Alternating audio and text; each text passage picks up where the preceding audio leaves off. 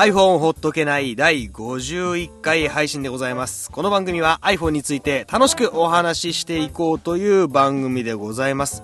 さあ、第51回目の配信ということで、まあちょっとこの前ね、50回の、えー記念配信を終えまして、結構ね、いろいろ考えることがあったんですけども、で、結構ね、ね内容を練って練ってから51回をね、配信させていただこうかと思ったんですけども、まあちょっとご存知のように、えー日本が今大変な状況になっているという中で、いろんな他のポッドキャスト番組が、こう、どんどんとね、えー地震災害の、えー即日、そして翌日ぐらいから更新を始めておりまして、あ始めておりまして、えー僕自身もね、ちょっともう、なんというか、もう自粛するのは自粛しようということで、僕の自分のできることをね、ただただやっていこうということで、もう自分のできることもう喋ることしかね、ないんじゃないかと思って、今こうやって番組を収録しております。えー、とはいえちょっとね、一人では、えー心細いということで、ちょっとこちらの方と一緒にやっていこうと思います。今日はよろしくお願いします。よろしくお願いします。ヨーヨーでゆうす。さんどうもでございます。お久しぶりどうです。も、お久しぶりです。本山のあたりふらふら歩いてたらとっ捕まっちゃいました。あ、一応そういうところは守ってくれるんですね。あの、はい本さんがスカイプ収録を絶対しないみたいないうところは。っていうところの前提ですね。はい。まあ、完全に今スカイプで収録をしておりまして、あれなんですけども、えっ、と、まあ実は、まあ、ヨーヨーさんが今 iPhone 大好きというね、ポッドキャスト番組をやられてて、まあそれが、えーちょうど地震の翌日ですかそうですね。配信されましたね。収録自体はもう即日ですか？いえ、あの、あの日は、えっ、と、地震があった次の日のはい土曜日のお昼頃にですね、はい。えっ、と、収録しまして、はい。もうそれ夕方のちょっと前、お3時のおやつぐらいの時間にはもう配信されてましたね。あー、すごいもう迅速な。だった。うん、で、まあ僕もちょっとそのね、えー配信がはされたということで、実は冒頭少し聞いたところで、うん。もうなんかすでにちょっと涙ぐんでしまって、あの、全然中身聞いてないんですけど、はいはい。どんな、内容だったんですか？思い出したら俺も泣いちゃうあからダメですか？あ、あヨーヨーさんが泣いちゃうような番組。いやいやいやいやいや。なんか、まあまあまあなんか iPhone についてはなんかやってたんですか？もちろんあの、iPhone5 の噂がね、はいはいはいはい。今ちょろちょろとありましたので、うんうんうんその辺のご紹介などなどさせていただきましたよ。そしてまあその iPhone 大好きの後を追うようにというか、えー、竹内さん率いる、そんないファミリーズが、うんえー、あれは結局、そんなイットとかそういう枠を全部超えて、こう、そんない全体っていう感じで一つ番組をややってたんですかね。あのー、そんなりの番組をうんうん。iTunes ストアに登録してる人たちは、はい。あの、今同期すると、3つぐらい同じファイルが落ちてきます。あー、じゃあまあ、僕も昔やったんで覚えてます、そういうの。あの、いろんな番組でね、同じファイルを出すことはありましたけども。はいはいはいはい。というわけで、まあそこもちょっと僕も、それも正直ちょっと最初の2、3分再生したところで、もうなんか涙ぐんできちゃってやめちゃったんで、なるほど。最後まで聞きました？はい。聞かせていただきましたよ。もうバッチリじゃないですか。予習はバッチリですね。そうですね。じゃあそのネタを全部これ iPhone ほっとけないでやっていただけるってことで。そんな無茶ぶり。嘘です、嘘です、嘘です。もうね、iPhone ほっとけないは、まあ、もう地震のことに関しては、もうさっきも言いましたけども、自粛を自粛しようって感じで、そうだね。もうね、くよくよしていても、だしまあ、うん僕らは幸い、うんまあこのスタジオ本さん、ちょっとで実は、まあ、被害というほどではないんですが、うんえースタジオ部分に置いてありました、えーカメラとかマイクとかが結構、えー落下しておりまして、落ちてた。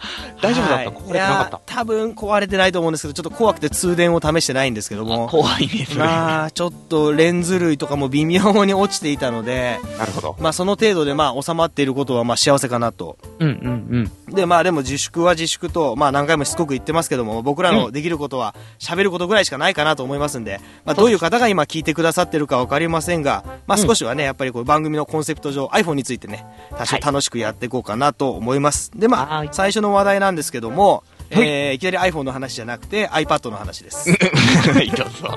まあ、あの、アメリカの方では iPad2 が、えーすでに Apple Store などなどで発売が始まっていますね、実は。そうですね。うん始まっています11日でしたもんね。地震があった日ですもんね。でまあ、このなんというかね、まあ全然比べてはいけないんでしょうけど、この Apple 関係の、うんはい大きいものが出るときっていうのは、こう別の事件というか、ニュースで被ってしまう。例えば僕があの、並んだ、はいはい。もう2年前、1年半以上前ですけども、あの日は、えーマイケル・ジャクソンが、そうですにななりまして、まあ、ちょっとあれは焦りましたね。もうしょうがないですよね。なんかもうそういうニュースにこうぶち当たる。でもそれでもまあおそらくアメリカでも、でもまあ日本以外の国でもかなりこの地震がうん。トップニュースになってる中でもまあ売れてるのかなとは思いますけどね。どうなってるんでしょうかね。ですねで、まあ結構あのニューヨークなんかにもね、3日ぐらい前から並んでらっしゃる方とかもいまして、日本からもね、結構、まあその IT 企業の方とかがこう、はいはい。話題作りに並びに行ってて、逆に日本が心配になっちゃうっていう。なるほど。逆にもう向こうにいながらも、こう、うん寄付のプログラムとか、そういうサイトとかを立ち上げたりする人がいたりとかして、すごいですね。もう、まあ、ある意味な、どこでもできますからね、コンピューターとネット回線だけあれば、寄付のサイトとか立ち上げるのは、うんすごいあの、スピード感というかね、うん早いなと思いましたね。で、iPad、ね、まあ、iPad 用の、まあ、iPhone もそうですけど、iOS が、バージョンが上がりまして、4.3ですかね。うんうん。まあ、iPhone の方は、何でしたっけ、サファリがちょちょっと速くなるとか、うんうんうん。そういう話とかぐらいで、まあ、そんなに iPhone 的にはメジャーアップはそうですなかね。ったかなという感じで、まあ、僕個人としては、えっ、と、時計がずれました。あ、言ってたね。なんで、うん ?10 分ぐらい遅れちゃって、もうそのつぶやきを見て僕も自分の時計確認したけど、俺はなかったです。なんかたまにあるんですよね。アップデートしたりとか同期したりするときに。はいだからまあ今回のアップデートに限ったことではなくて、まあ単純に同期の失敗とかなのかなとも思ったんですけど、で、普段僕ちょっと遅刻とかちょっとすることが多いんで、うんうんうん iPhone の時計を4、5分早めてるんですよ。あ、そうなんだ。で、プラス10分遅れてるんで、15分ぐらいなんか僕の中の時間と違っちゃって、朝かなり焦って、えー走ったのをね、きつかった。まあ間に合わなかったですけどね。残念ながら。気をつけましょう、遅刻には。そうですね。まあ、あの、まあ、もちろん同期するときに自動的にあの Mac とかコンピューターとこう時間を同期する機能もありますし、まあ、それ切っておいて手動で、実は一般の設定からもいけますんで、うんまあ、もし困っちゃってるって方はね、えー設定の方から直せますんで、えー試していただければと思います。はい。あれ、ヨウさん iPad お持ちでしたっけ？はい、持ってますよ。アップデートしましたか？えーっと、してないですよ。あら。だって、うん。ちょっとアプリケーション立ち上げるとすぐ落ちたりとか、あ、動くんだなと思ってスライドさせると落ちたりとかするのが多かったので、ちょっとですね、アップデートを控えてます、実は。じゃあ逆に結構中身変えたって感じですかね。うーん、てか、わ悪くなってないこれっていう。あの、3GS、iPhone3GS を使ってると、はいはいはい。4.3にしない方が良かったなって思いますね。僕は結局、まあ、iPhone もどっちもパッドの方も、えー4.3にしまして、うんうん、うん。で、iPad の方はあの僕としては待望の機能はあのミュートとロックの切り替えができるあれ嬉しいですよね。実は僕はあれが嫌でうん。最新の4.2にしてなかったんですよあ、正解。一番最初の発売されたままのバージョンで実は使い続けていてなるほど。うんあれがちょっと嫌で実は実家用に母のも持ってったんですけど母のも、あ 3. 点いくつか結局のままでそこはやっぱり回転はやっぱり結構使ってたのでヘビーになるほどね。あ、じゃあ、フォルダーを使わない感じで。まあもうだって特に母のなんてのはもうそんな何もできないようにしてあるんであできないようにってあれだけどだからアイコンが増えれば増えるほど分かんないじゃないですかやることがなるほど。だからもう一群というか一画面目にも全てを持ってきてもう横にすらスライドできないようにしてるんですごいな。でも個人的にはあの検索窓にも行けなくしてほしいんですよ ややこしくなるから。もうもうなんかえー、G 出てきたけどえー、ってなってほしくないんで確かにね。あそこも消し消したいぐらいなんですけど、まあ、これで、えっ、と、うん一つね、このミュートになっちゃうっていうのが解決されたので、えーちょっと実家に帰ってね、アップデートを、それが一番いい機能ですよね。そうですね、そこが非常に、えー OS4.3 のうん素晴らしい機能かなというところでございます。で、まあ、この4.3は内部的にアップしただけではなくて、うんえーなんと魅力的なアプリケーションが、えー iTunes ストアからたくさんそうですね。ダウンロードできるようになってるんですけども、まあ、その一つが、えーガレージバンド。うん。iPad 向けのガレージバンドがリリースされまして、うん。えー早速600円払って買っちゃいました。おー、使ってみたんでしょ？使ってみました。確かに楽しい。ちょっと楽しい。あの音楽はで全然できない人でも、はいなんか音楽やってる気持ちにはいはい。なれるんで、まあこれ多分音楽本当にできる人から見たら革新的なことだろうし、あとは、えっ、となんでしょう、エフェクター機能。うんうん。あのギターとかを接続して、まあ、その音をいじるエフェクト機能っていうのがすごく充実してるので、うん。あの、なんか iPhone、iPad 自体とこう接続、なんかギターを接続できるあの、うんうん i リーグとかっていうのかな？だか接続できるのが売られてるので、そういうのと一緒につけちゃえば、もう本当に、もうなんかライブ1個できるんじゃないかぐらいの。感じは iRig って銀座のアップルストアで売ってましたもんね。売ってます、売ってます。あの、うんうんちょっと黒っぽいやつかな？多分ギターとこう iPad をつなぐやつなんですけども、うんうんでも楽器できる人なんかはね、ガンガンやっちゃえば、もう一人でライブ状態ですよ。ヘッドホンしながら。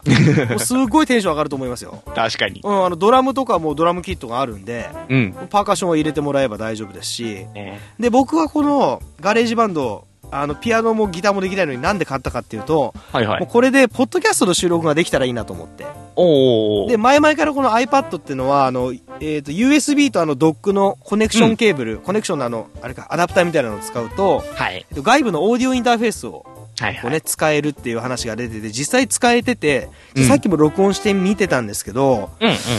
えーっとですね、自分の声を録音するっていうモードがあるんですけども、はいはいはいそこはね、あのね、VU メーターっていう、うんうんうんこれちょっとなかなか分かってもらえる方少ないかなと思うんですけど、まあ昔の、なんですかね、こういう VU 系っていうのがね、ついてまして、こう、なんだろうな、声はって言うと針がビュンって。そう、ビュンって動く、あの昔ね、理科の実験とかで使ったあの、なんだろうぼ電圧計電圧計みたいなあの針がね、電流系の針電流系の針みたいなのがあると思ってもらえればいいんですけど、うん。まあ、あれが動くのがあって、非常に見た目もちょっと本格的な感じで見てるんですけどもね、どうも録音を始めると、うんこれ僕の設定が悪いんですかね、いわゆる8小節分しか録音できないんですよね。あらまあ、ポッドキャストもっと長いからね。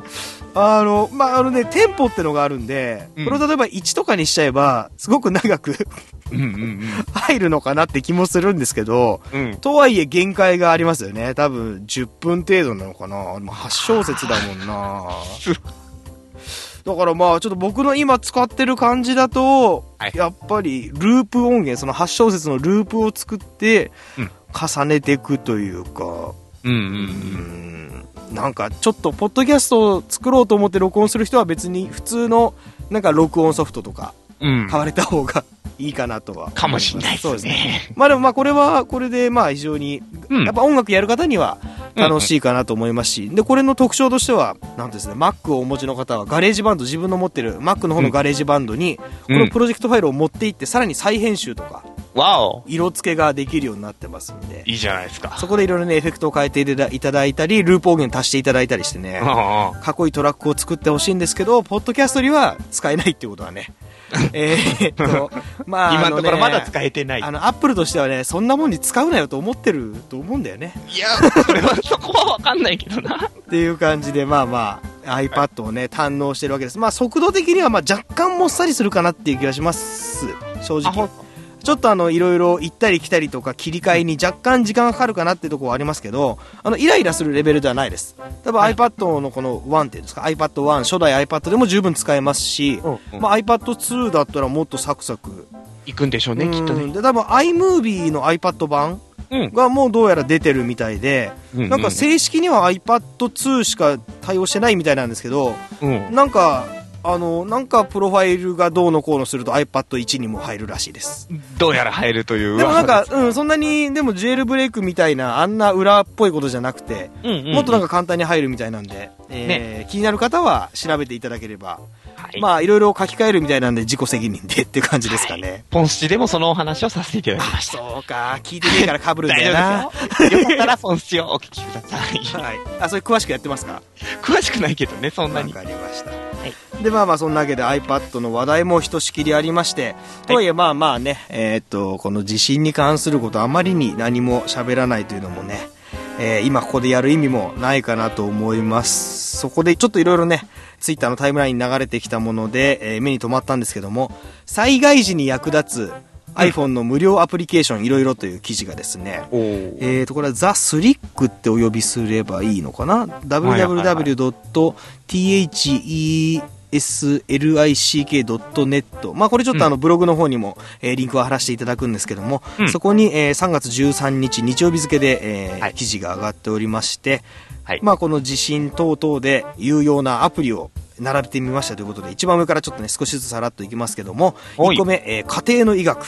うん。というね、まあ結構電子辞書なんかにも入ってたりとか、まあ実際に本屋さんでもね、売ってたりするようなものの iPhone アプリケーションということで、そうですね。通常1500円ねえ、有料なものだまあったんですよね。ね。ちょっとまあ iPhone アプリとしてはちょっと買うのに躊躇する方が多いかなといううん。値段帯なんですけども、まあこれを、えー今回の役立てればということで、この作者さんが、えー無料で、うん。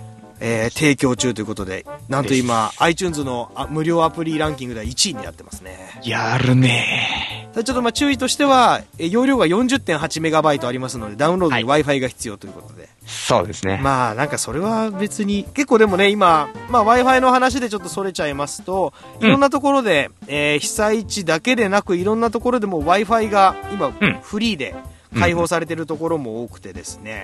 うん。うん。えっ、と、まずは、えーソフトバンク。はい。ソフトバンクは Wi-Fi スポットを無料開放。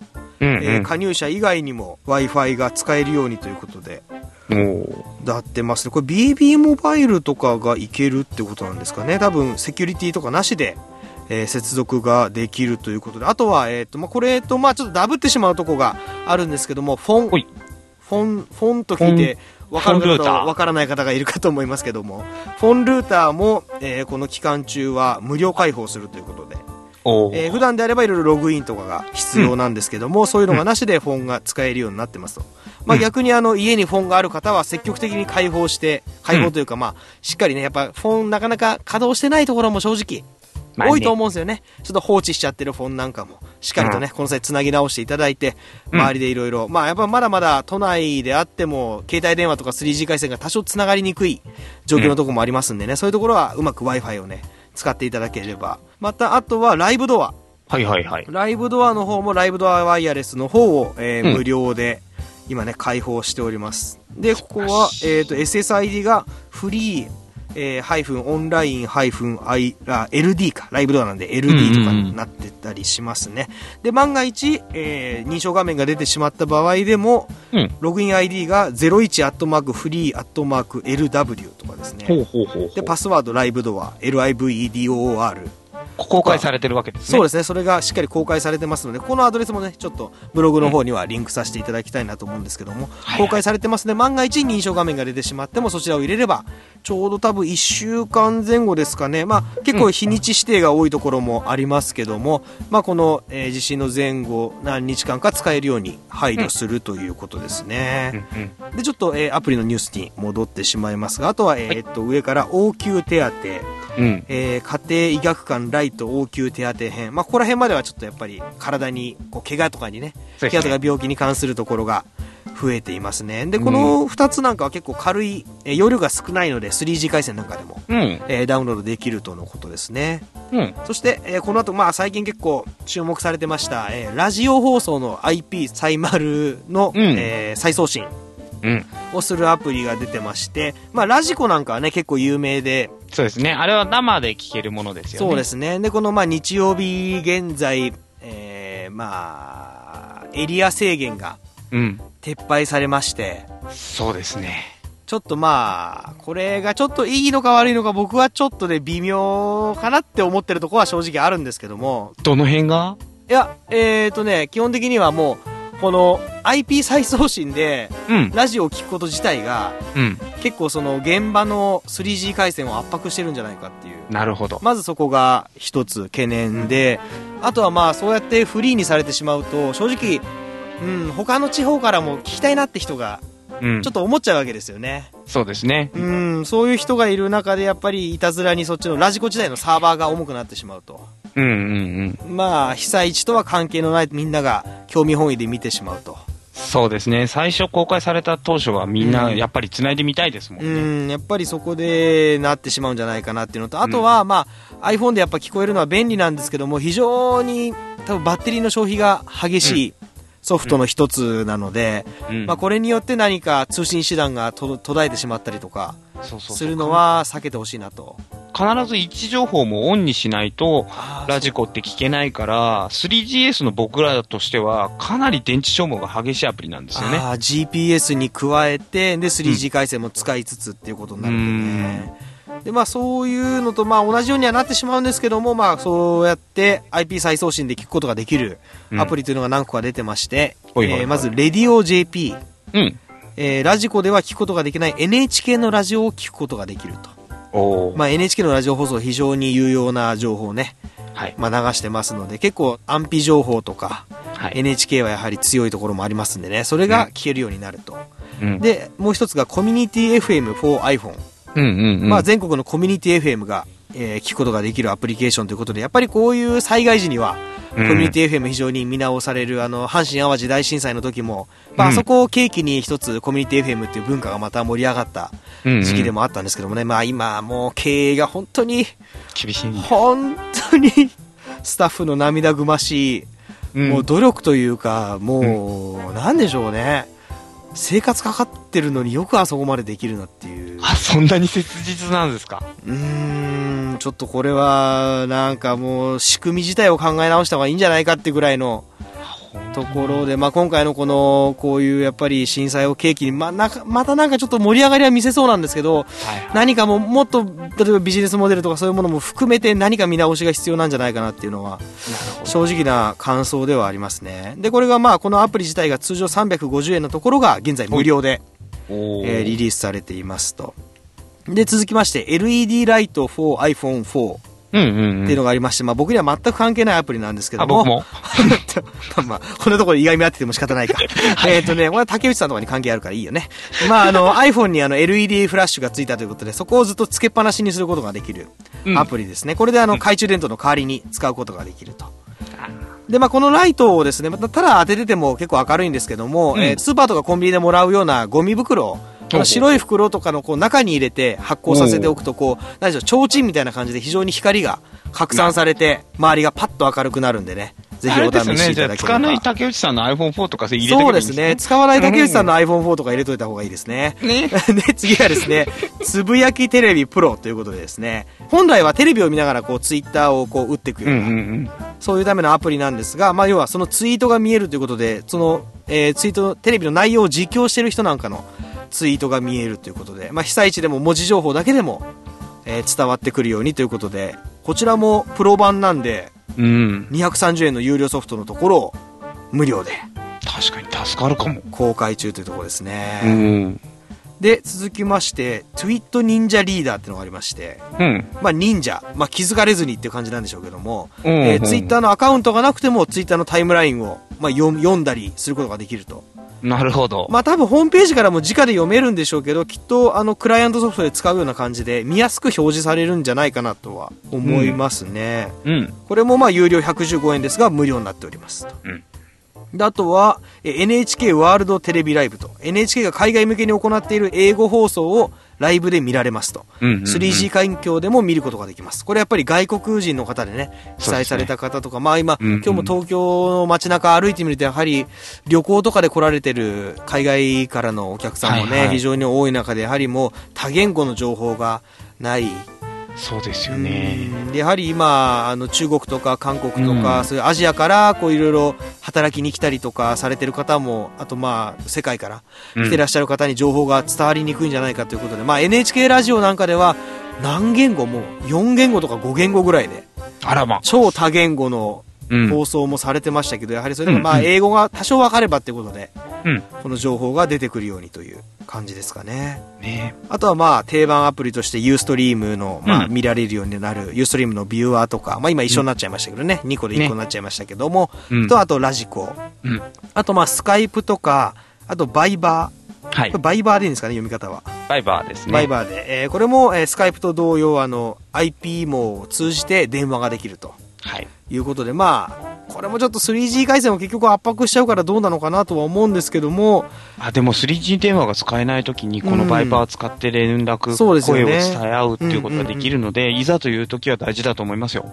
そういう風に使っていただければ、やっぱ電話がね、まだまだ繋がりにくいところ、そしてそもそももう電話自体がもう流されてしまって存在しない場所とかもね、うん。あるかなと思いますし、これバイバーは Wi-Fi 環境でも使えるのかな？Wi-Fi でも使えますし、Wi-Fi で使えるんですよね 3G でも使えますね。であれば、あの、まあ、近くで、まあ、電話の 3G 電波がないところでも、どっかがこう、救援の車が来て Wi-Fi 環境を整えたりすれば、そこから使えたりとかもできるのかなと思いますしね。うん。あとは、えー、揺れくるコール for iPhone ということで、まあ、緊急地震速報を通知するアプリなんですけども、うんまあ、結構今、いっぱい使われてる方が、やっぱこれで一気に注目を集めて、いろんな方が登録されてても、サーバーがパンク状態みたいでね、動いてないのかな。うーん、まあ、ちょっと遅いのかな。そうですね、動いてもかなり遅延があったりするので、うんやはりまあちょっと、いわゆる普通のガラケーと言われる、はいはい。まあ日本の携帯をまあ併用するなり、ちょっとそういう機器のある近くにいるなり、まあこれは使えないアプリっていう意味ではなくて、やはりちょっと、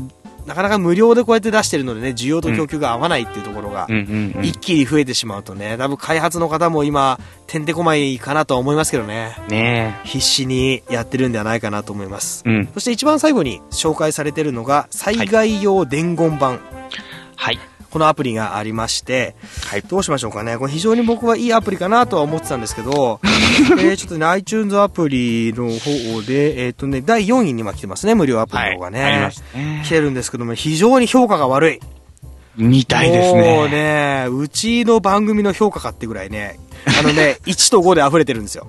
本当だね。分かれてる。うん1と5で溢れてるんですよねこれまあ、まあ多分あの1にされてる方の非常に多いのが、えー 3G 回線で利用ができないっていうところで、Wi-Fi 回線で利用ができる。そうで。す。あ、ごめんなさいごめんなさい。3G 回線では使えるんですけども、うん Wi-Fi 回線で利用できないというところで、うんう。ーん、書かれてる方が多くて、まあもともとやはりソフトバンクの 3G エリアが、まあうん他社の携帯に比べると狭い、弱い、そして iPhone 自体がやっぱり電波をつかむのがちょっと苦手うんっ。ていうのも相まってやっぱ 3G が繋がらない人たち、うん繋がらないけども Wi-Fi ならあるみたいな環境の人たちが、てかでも被被災地においてそんな環境がそんなにあるのかっていうのはちょちょっと疑問なんですけどね。Wi-Fi だけあるみたいなのが。これ微妙だうよね。なんかわかんないですけど、これ、なんか勝手に Wi-Fi で使えなくて怒ってる人が多いのかなっていう。僕はちょっとね、邪推しちゃうところはあるんですけどもね。確かにね。うんで、そもそも、えっ、と、まあちょっと一番上のレビューにも書かれてるんですけども、はいはい。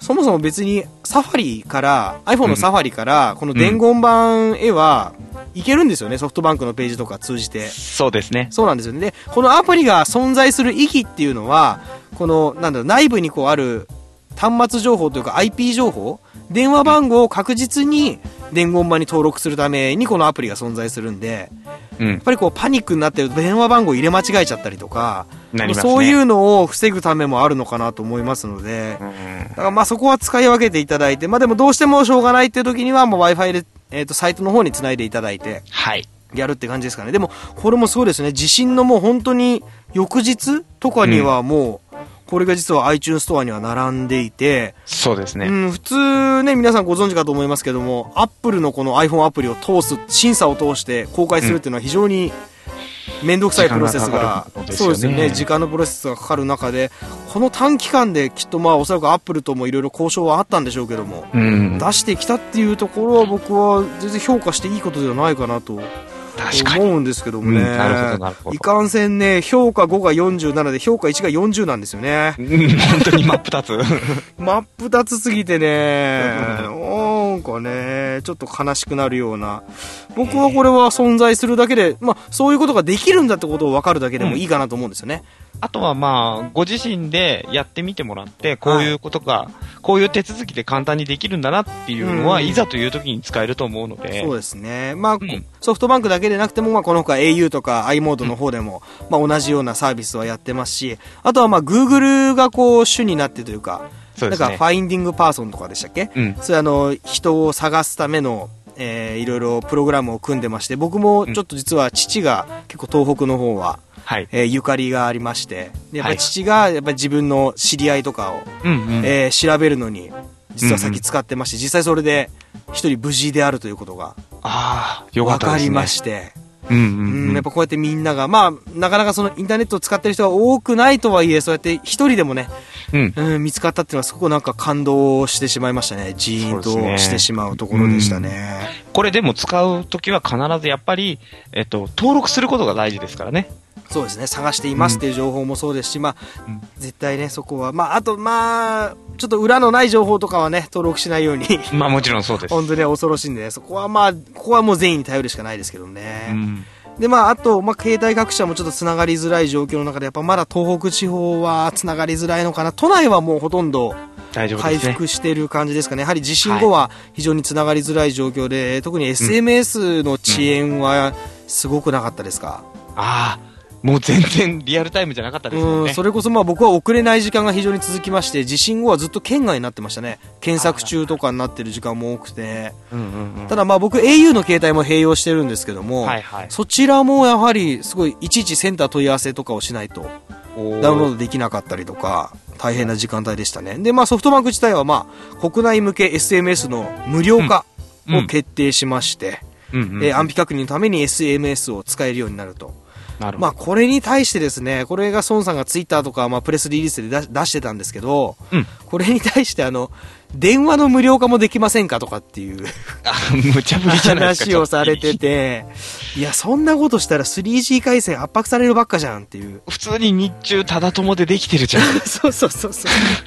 そうなんですよね。まあ、うん例えばまあ夜、例えば不安だから、はいはい。その被災地の方にこう声をかけ続けたいとか、うんそういうのはもちろんあると思うんですけど、うんでもそれをやり続けることによって、その瞬間瞬間のやはり、助けを求めてる方っていうのも、まあ、どちらが大事かっていうのは測り、測ることはできないですけど、うん。まあ、例えば遠方のこう人がこうなんだろう遠方の息子さんがおじいちゃんとかおばあちゃんとかに大丈夫だよって声をかけ続けてあげるっていうのはうんそれはすごく大事なことだとは思うんですけど、うん。そこはまあでもそれ日中すればいいんじゃないかな。そうですよねまあまあ夜不安だっていうのはあるかとも思いますけどねうんまあ夜は でも寝ればいいんじゃないかな。電気もないければ水道もないんだしい。やでも結構ね僕も実はこの2日間ぐらい寝不足で、あ、やっぱ寝れなかった。うん、ちょっと僕は思ったよりも敏感だったみたいでそっかそっか。いやでもね、意外とそうだよ。みんなそうだよ。ここの2、3日は、もう昼、もうなんか2時間起きとか1時間起きに起きちゃうんで、もう昼間もずーっと眠気が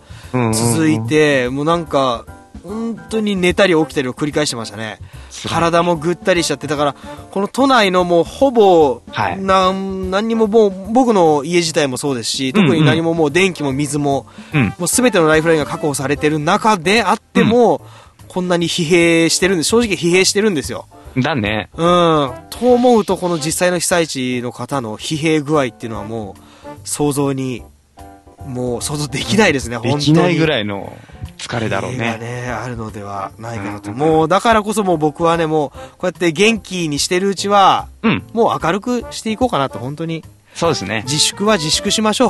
はいやれることはやっていって、まあ節約するのは電気だけにしましょう。ですです。うん、電気だけは、まあ、あの、明日以降、まあ、これ収録が日曜日なんで、うんえー月曜日以降、電気が間に合わなくて、うん。えー、何ですか、部分的な停電が行われていくようですけども、まあそう、ですね。それ以外にもそこに当てはまっていない方でもですね、うん。えー少し、ちょっと今日は多いかなっていうね、電気を少し減らしていただいて、うん。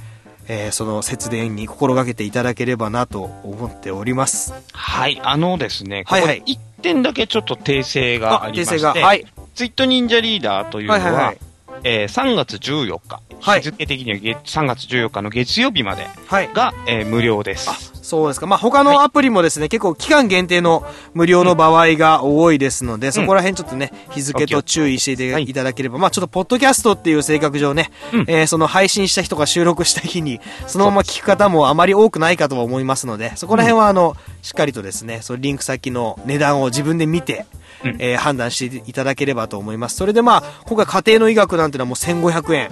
うん。まあ、他のアプリも200円とか300円とかのアプリが、ね。えー無料ですので、ぜひこのね、無料の期間に、うん。僕は落とした方がいいと思うんですよ。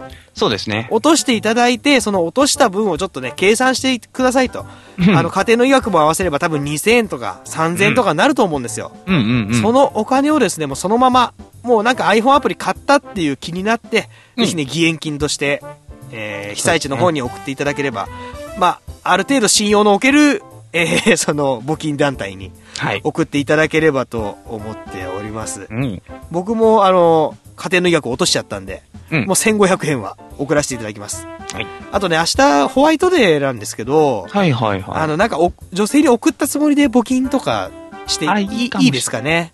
いいかもしれないね。うんあのそういうことで全国の女性の皆さんあのご容赦くださいえ、何それ？え？あの、とりあえずもらった？なんか。何個かもらった？まあそうもらったんですけどまあそれはちょっと募金という形で、いや募金という形でねこう崇高な目的の上でね あのお前そういうとこで崇高って使うなよ。ありましたよ。募金もしますし、女性にも返します。ありました。はい。